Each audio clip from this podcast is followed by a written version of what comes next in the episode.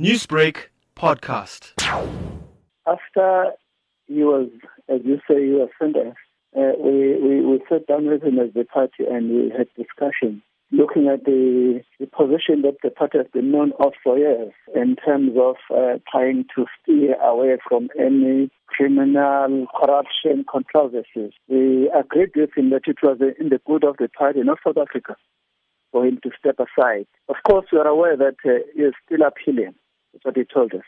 Actually, did show us uh, papers, which is, is, is starting appeal proceedings. But regardless, we have the view that, look, while, while of course, technically speaking, once you've launched an appeal, you don't go to jail. Technically, you're still out. But in, in the interest of the party and of, uh, of good governance, we thought that, look, it had, it had, he had to step aside and we brought in uh, Comrade Les Govender.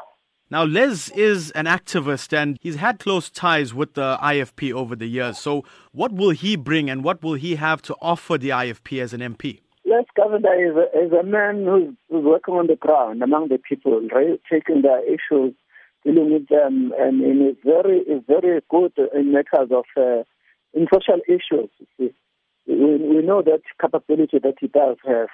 And uh, so we, we, as a party, will greatly benefit from his presence among us because he'll still continue with now with now more capacity and resources to do so for the people. And uh, but in addition, uh, Comrade is a seasoned politician. He's a member of the National Council of the IFP. The National Council of the IFP is the highest body in between conferences. So he's, he's having this uh, load of political experience that uh, will help the parties to steer our way forward towards elections in terms of strategies that will design. We know that he will, he will come in there as well. So he's a veteran. He's experienced. And in the, in the legislature, too, as, as you may know, he's not new. He's been there before. So that experience that he's, he's accumulated will be of value to the party as he as he, as he comes back again. And as a, as a veteran, he'll, he'll just hit the ground running without any problem.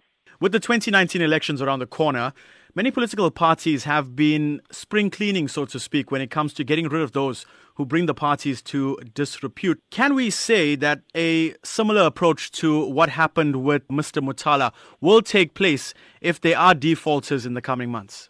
Well, I you, don't, don't wait until elections are near before we deal with such issues.